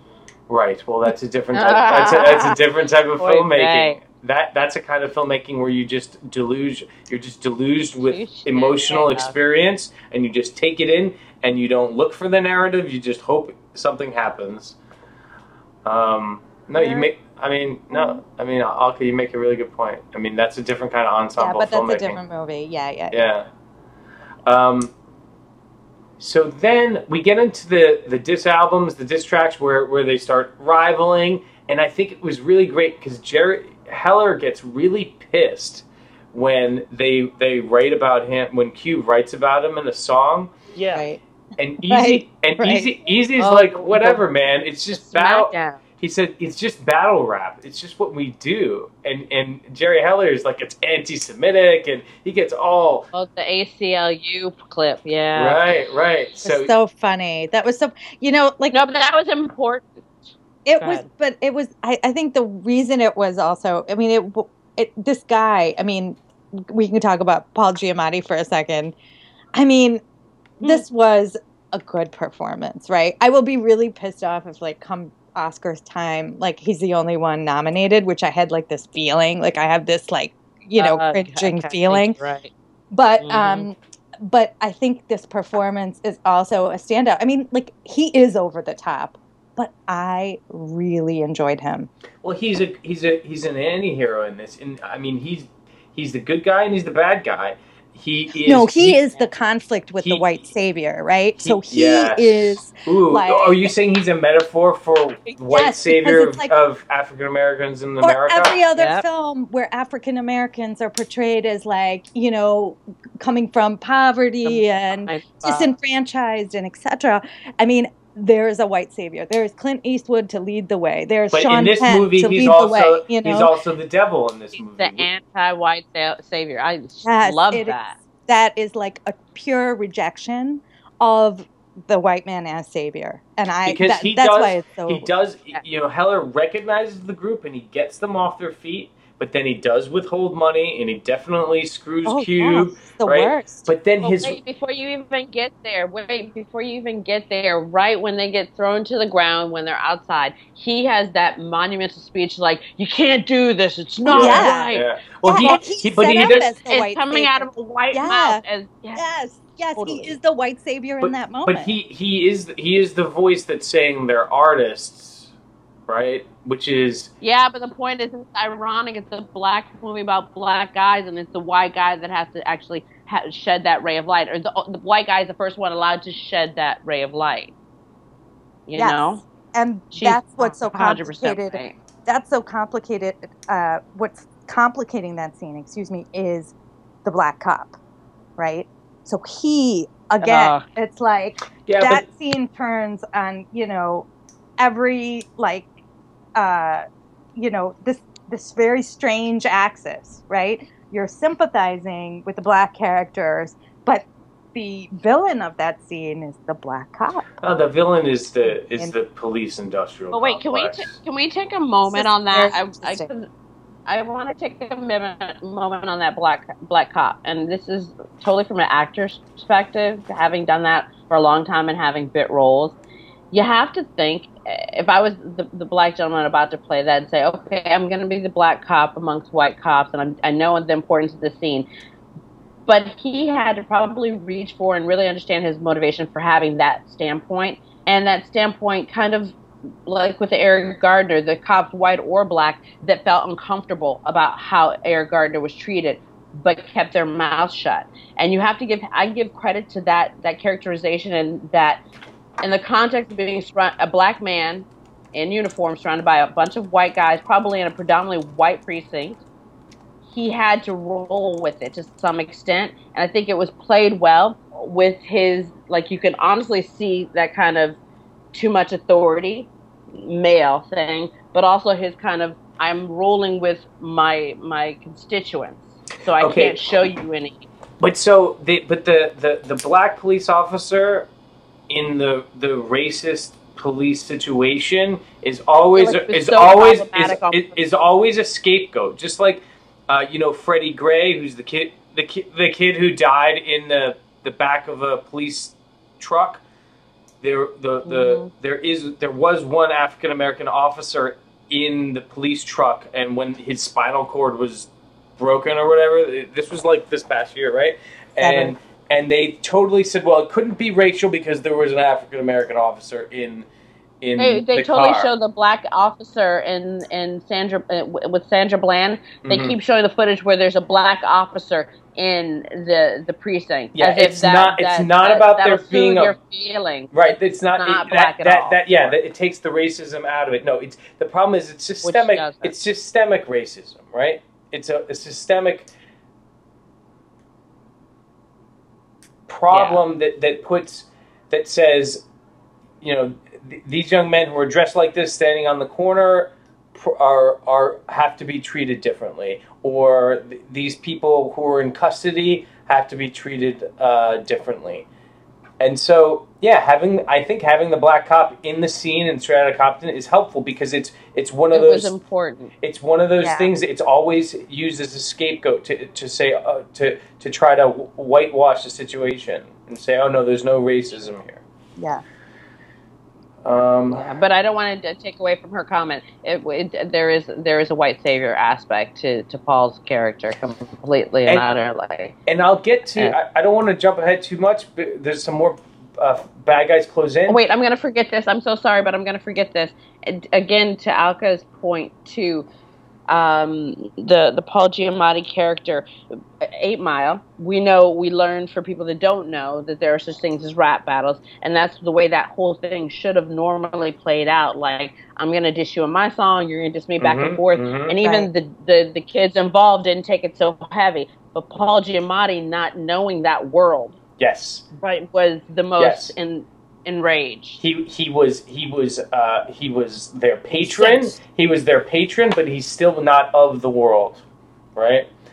And but but uh, again, to his uh, to to Heller being this white savior and also the devil, I think the most moving thing and the low point of the story for me is when he and Eazy are having the conversation, and Eazy decides to leave him Yeah. right? That's I think the low point of the movie, and you're getting like a father son vibe there, and Heller's really hurt that Eazy's leaving, Yeah.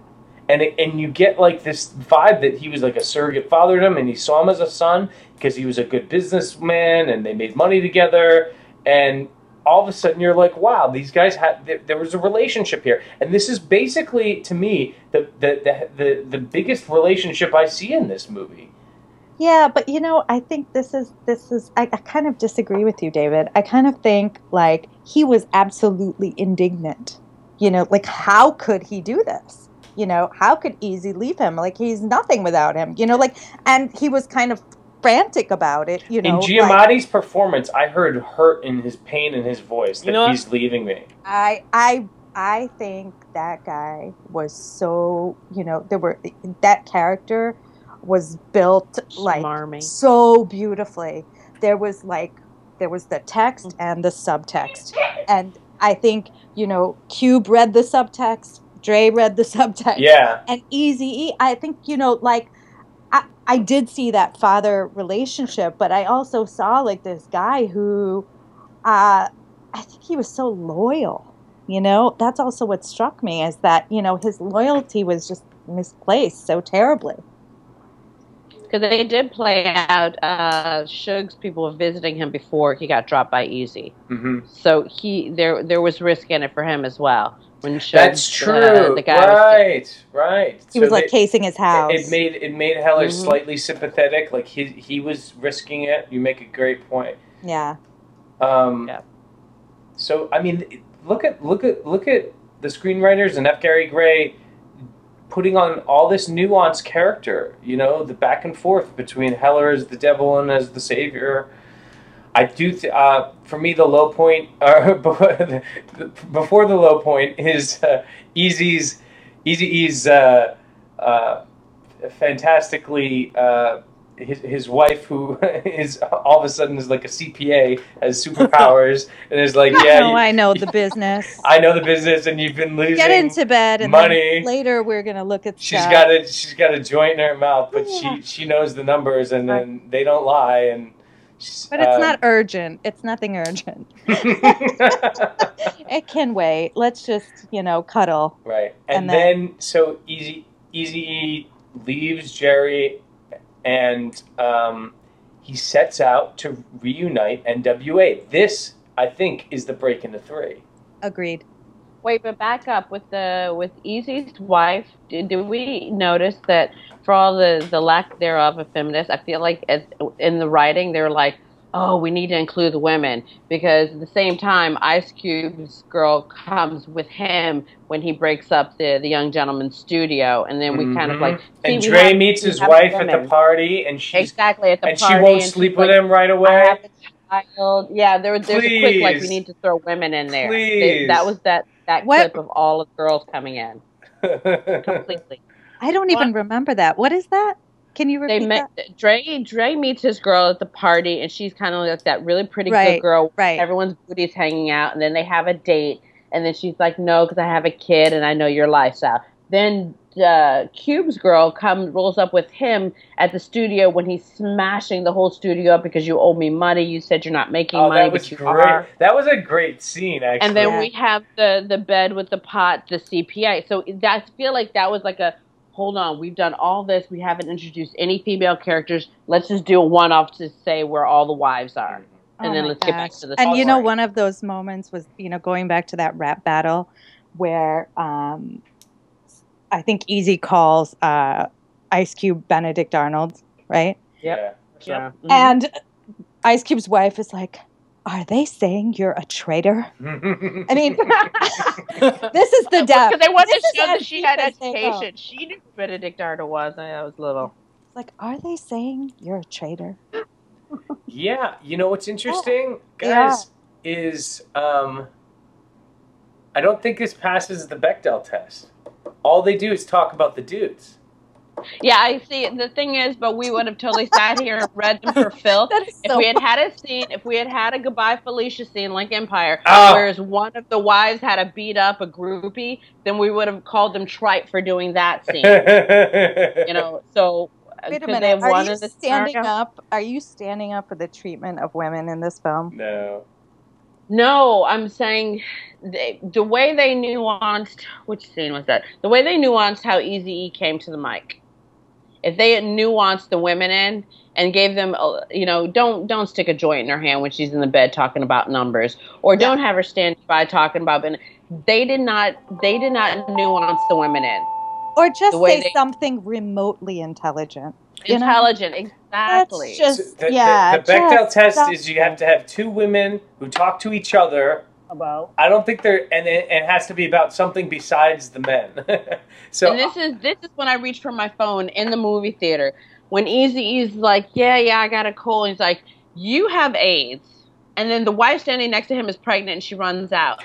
that I'm was never like, resolved. Why did we not build that? st- Why didn't we? We even never give heard about two-minute that. clip? She is not important. Her body, her we status never not found out important. if her or the baby had That was a huge moment. I wanted two minutes on that, or at Yeah. least give me a minute to explain what what the fallout from that was. Because I sat there trying to Wikipedia his wife to say, did her child have AIDS? Did she have that baby? You know, I wanted to. You know, I was mad. Like, Yeah. don't throw But the that good up. news is, is that she was Yep. listed as producer on this film. You know, was with she? uh, yeah, with Dre and Ice Cube, it's it's up there. Yep, they're taking care of her. Hmm. God bless them. I mean, he's the main Wow. character of this film. Hold on, guys, we're we're coming to that towards the end of the podcast, but I think he Easy E is the the central of all the three characters of Cube, Dre. Easy E is like the most active protagonist. He's like, I was so surprised how central he was in this movie. I thought it was going to be all Dre and Cube, and it wasn't. It was a lot about Eazy. Yes, he was Icarus, who flew too close to the sun Yeah. and uh, fell into the water. Yeah, that that was who he was, and I think, um, you know, his uh, his journey most reflects the journey of NWA, which is why it seems like a natural uh, center for the film. The break into three, like I was saying, I think is when Eazy sets out to reunite NWA. Dre agrees to Yeah. to, to, to try something.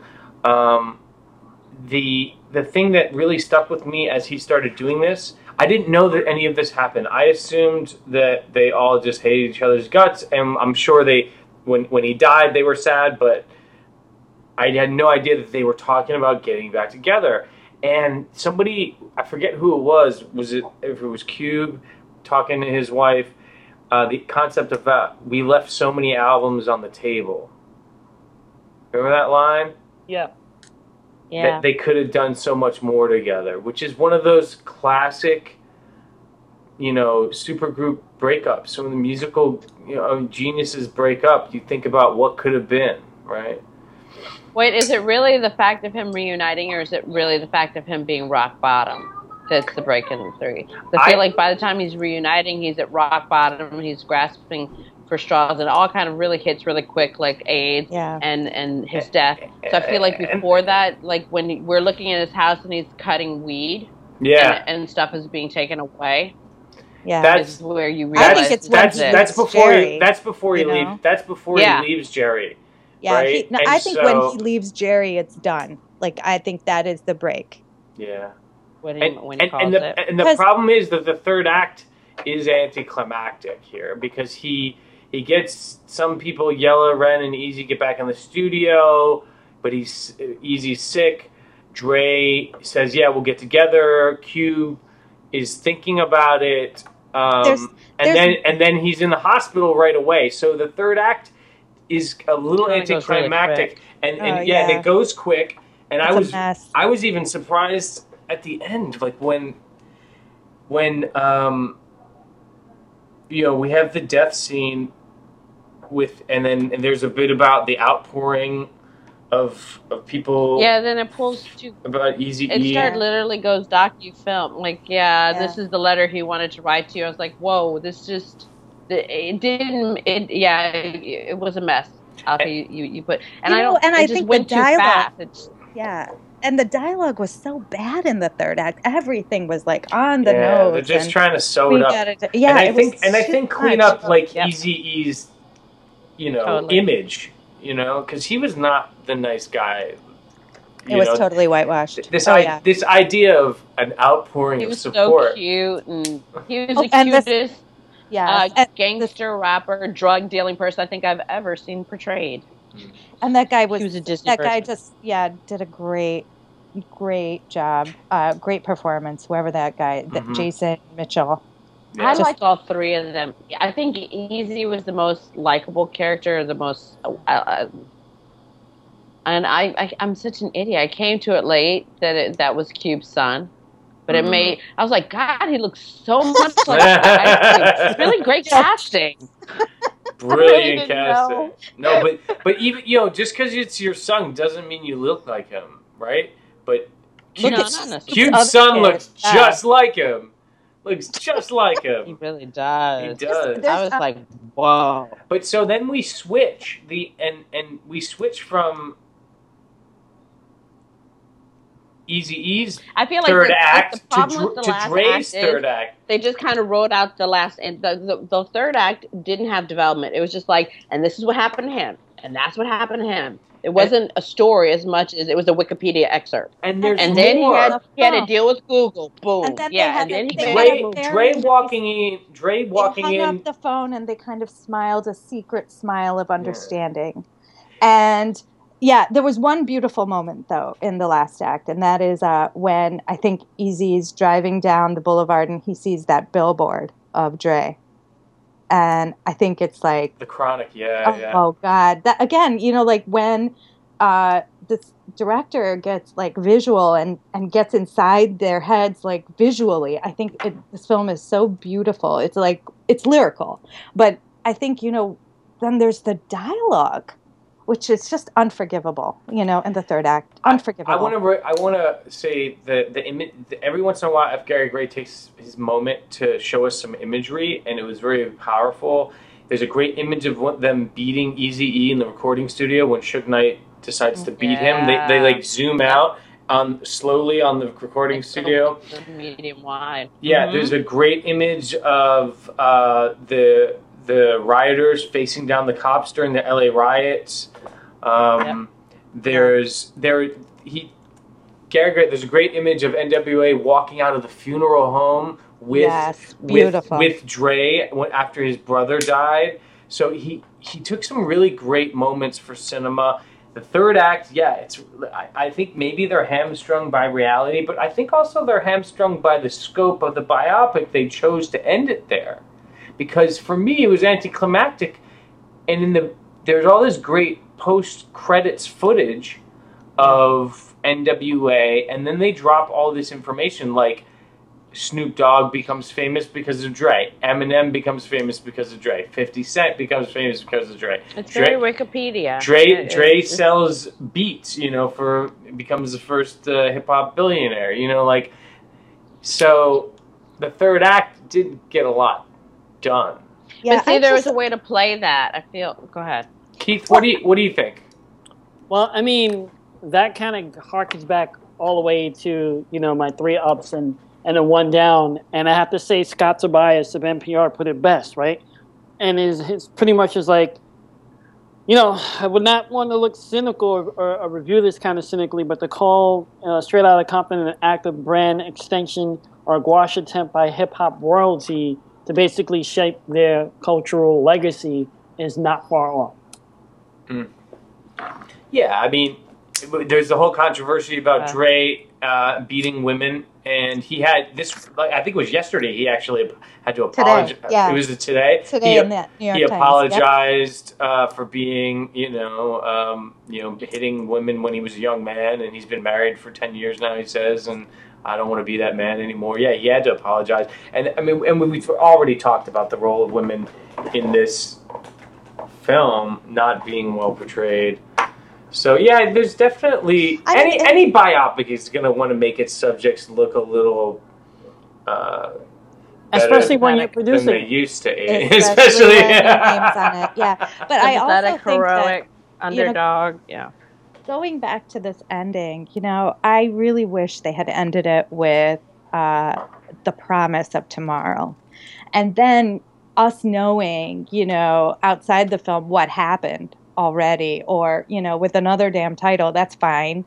You know, I think that would have been better. It would have had more emotional punch. But to end it, you know, in this very kind of drawn out, like we spell everything out, but not particularly artfully, uh, this this way was just it, it just really I think uh, it kind of undermined what came before for me. And for me, like I don't know, the only emotional relationship in this movie I cared about was Jerry Heller and Easy E. I didn't buy, I didn't get that Keith. I didn't get that five heartbeats brotherhood thing that they tried. I'm sure it was there in real life. Oh no no no! I, I don't just get me don't- wrong. I'm not I don't- saying I don't think like, they- I don't think they- I was just thinking structurally. But I was also I was thinking about that moment too, and and I there wasn't enough of the building of the brotherhood early on to have the breaking down of the brotherhood be emotional for me. And and and, and See, I might have cheated. No, go ahead. no no I, please. I want to say I might have cheated in the sense that the whole uh, go off of the the AIDS, the whole AIDS issue. I might have stopped where he tries to reconcile, and then gone straight to docu footage of the AIDS. You know, just saying this could have happened. You know, what I mean, I, I would have totally dropped my film at at him saying, "Yeah, we should do it," and then maybe having someone um, in his group book studio time Mhm. and then fade to black, and then just shown straight footage of you know him his because I But feel we like needed a playing out the narrative of AIDS was just it didn't didn't work. This playing is- out the whole narrative, they didn't give it enough time. They didn't explain it out or talk about the ramifications of it. They just dropped it in as a nugget, and I feel like that's not fair. At, Actually, at, you know at what? this I point. disagree, Kristina. I, I actually like Really? They, they, yeah, and here's why. Because at that time, and going back to like this, like uh, sort of faded memory, it was right around the time when you didn't know what this disease was, right? It, it was a complete mystery. It's something that just kind of came out of the darkness and just engulfed people. And um, Easy E was actually one of the um, more Was he a first rapper? One of the notable, first- right? Folks who who it came out that like you know he passed from this mysterious disease, virus, AIDS. Yeah, I mean, it, it was. so it was like it kind of. Where are we in context of like Magic Johnson and, and Rock Hudson? We had Rock Hudson No, no. This that is passed. AIDS is it, AIDS is, is at the time that Eazy died of it. AIDS is it's no longer in the shadows. It's no longer just a disease for gay people. But there isn't a great um, uh, the, the way we have a, a, a cocktail that that basically turns it into a chronic disease today. We didn't have that back Yeah. then. It was still a death sentence, right? O- Although and he it was, was longer like, term, right? I mean, he went from zero to end stage. You yeah, know, yeah. Yeah. And I think So that's actually quick. what happened. Though I think I remember Yeah. it being in the news so quickly. I was like, wow. Um, but in terms of where they ended it, Kristina. But do you think it? Do you think it worked?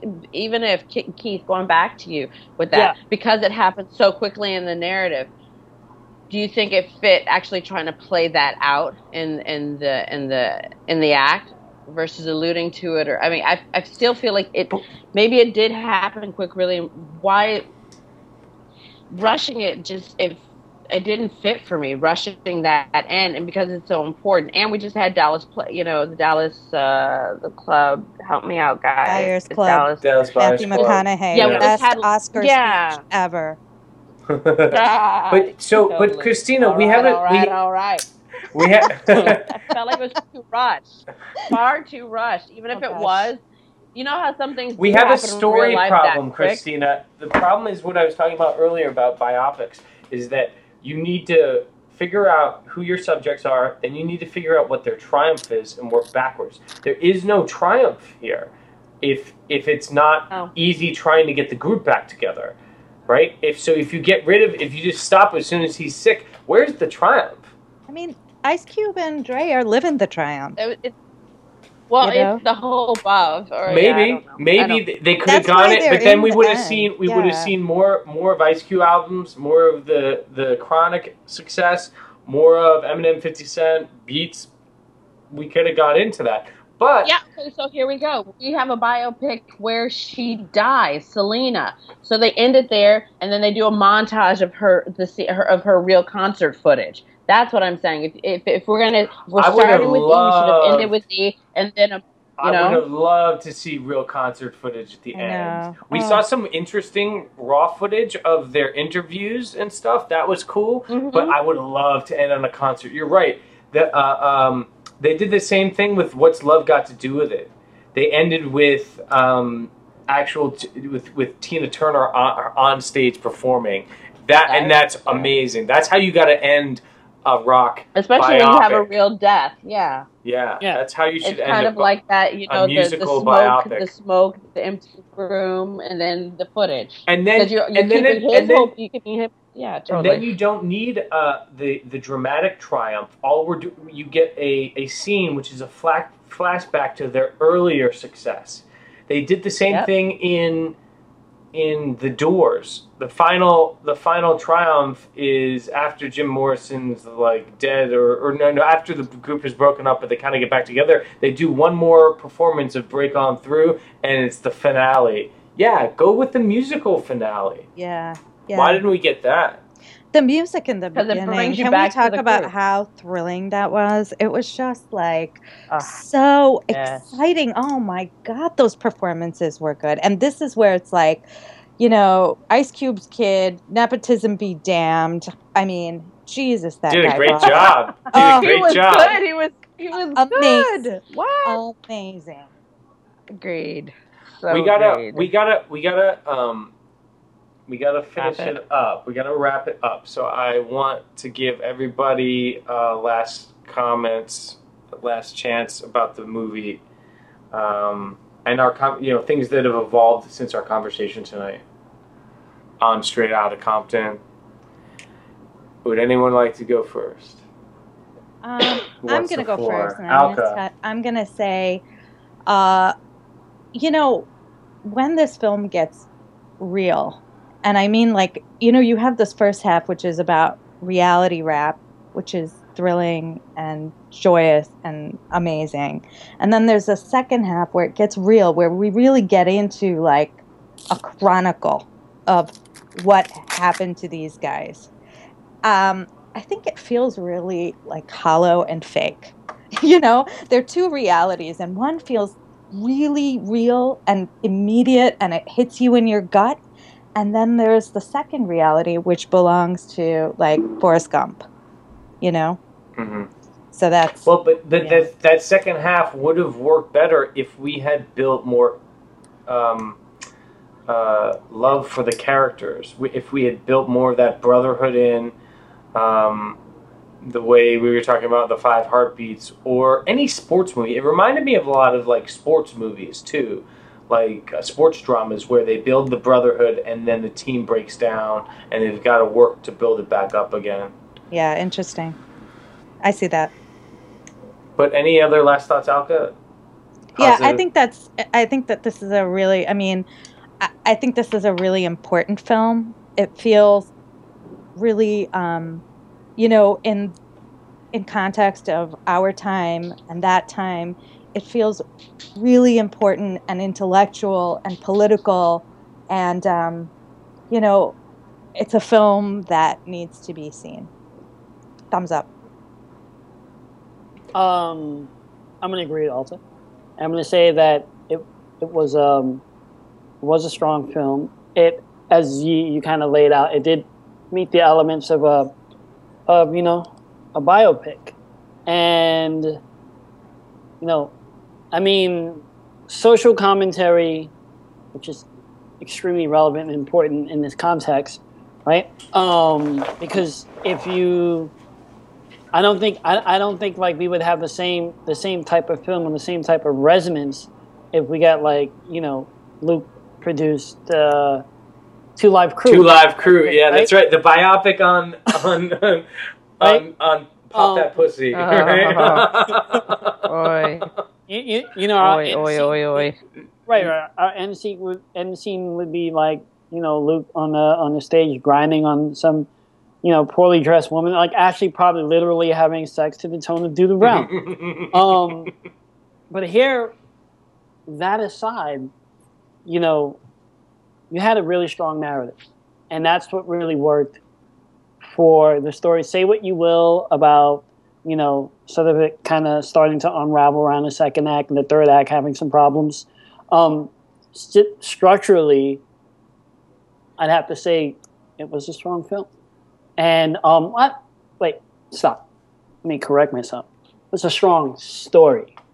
Um, but in terms of the larger context of that story and what it means for the social context now and what it represented for you know the social environment in the 80s is even more powerful and you know folks should see this film and talk about it Kristina. Yay! I think I'm I'm piggybacking everything I've just heard, Alka and Keith. I think it's important contextually now, but even in its own right, I think it, it holds merit with Selena, coal miner's daughter, Ray, um, Walk the Line, in that it, it tells you a truth, and and I, I think we want so badly to kind of put it up against you know a pick on Martin Luther King or or Malcolm X, but these were boys, these were artists, and I I'm very pleased to say that I didn't know as much as as I know now. I do believe there should have been a a stronger feminist thread. Uh, just so the women had their their voice and they weren't kind of shut out. But I do understand that the story was about the three young men and and their journey and i appreciate it. I appreciate it a lot more and i do think it's important to see. And i think one thing we didn't clip on for all the funny funny um, comments so far as uh, dialogue is when they were talking about how in my hometown michigan they're they're uh, detroit they're trashing the the cds and the music and they're like well they bought it that was great. Another great one-liner. Somebody good Yeah. one-liners. They can do whatever they want with the CDs. They bought them. and and it, it's it's true. It speaks to the fact that you know they they they were a movement. They did something for their for their hood. They were they represented Compton. They put Yeah. Compton on the map. Absolutely. And whether you like it or not, they're a part of that history. They- They're part of that neighborhood, that history, and and much respect. That's that's my take. You know, and can I also draw a line from that moment with the, you know, uh, uh, running over the CDs and stuff to the remember that disco sucks moment in uh, the late 70s? I think Yeah. it happened in Chicago. It's like some baseball field where there was this uh, disco sucks thing where they like got all the albums and tapes and whatever. Um, and they did the same thing. And you know, like when you were looking at it then, it felt like it was about the music. But you know, with the lens that of, you know, 30 years on, 40 years on or whatever, you look or in this case 20 years on, you look at it and you realize like that was about race. You know? It's That completely. I, I don't want to digress, but that was totally like the the burning of Catcher in the Rye or Fahrenheit uh, 251, 451. 451. Sorry, Ray Bradbury. Thank you. Yeah, it's kind of like that. Ignorance is bliss. If we don't get it, let's just burn it. Uh, and now, how ignorant are we for and not taking that the time? and that's why gangster rap got the it has a place. got the the national attention because instead of uh, Prince, um, that's why in the early '90s, gangster rap became the music of rebellion. It took over from heavy metal in the '80s, and even to some, in and it battled with alternative rock for to become the music of rebellion for young people of all color. Of, of the, you know, they didn't. You know, hip hop did not succeed because uh, uh, financially because only African American community bought those albums. It became the music of rebellion for everyone, and it did that because it was demonized, because it was demonized by the the media. And I think we talked to spoke a lot tonight about the innards of that, and that that, that came out in this film.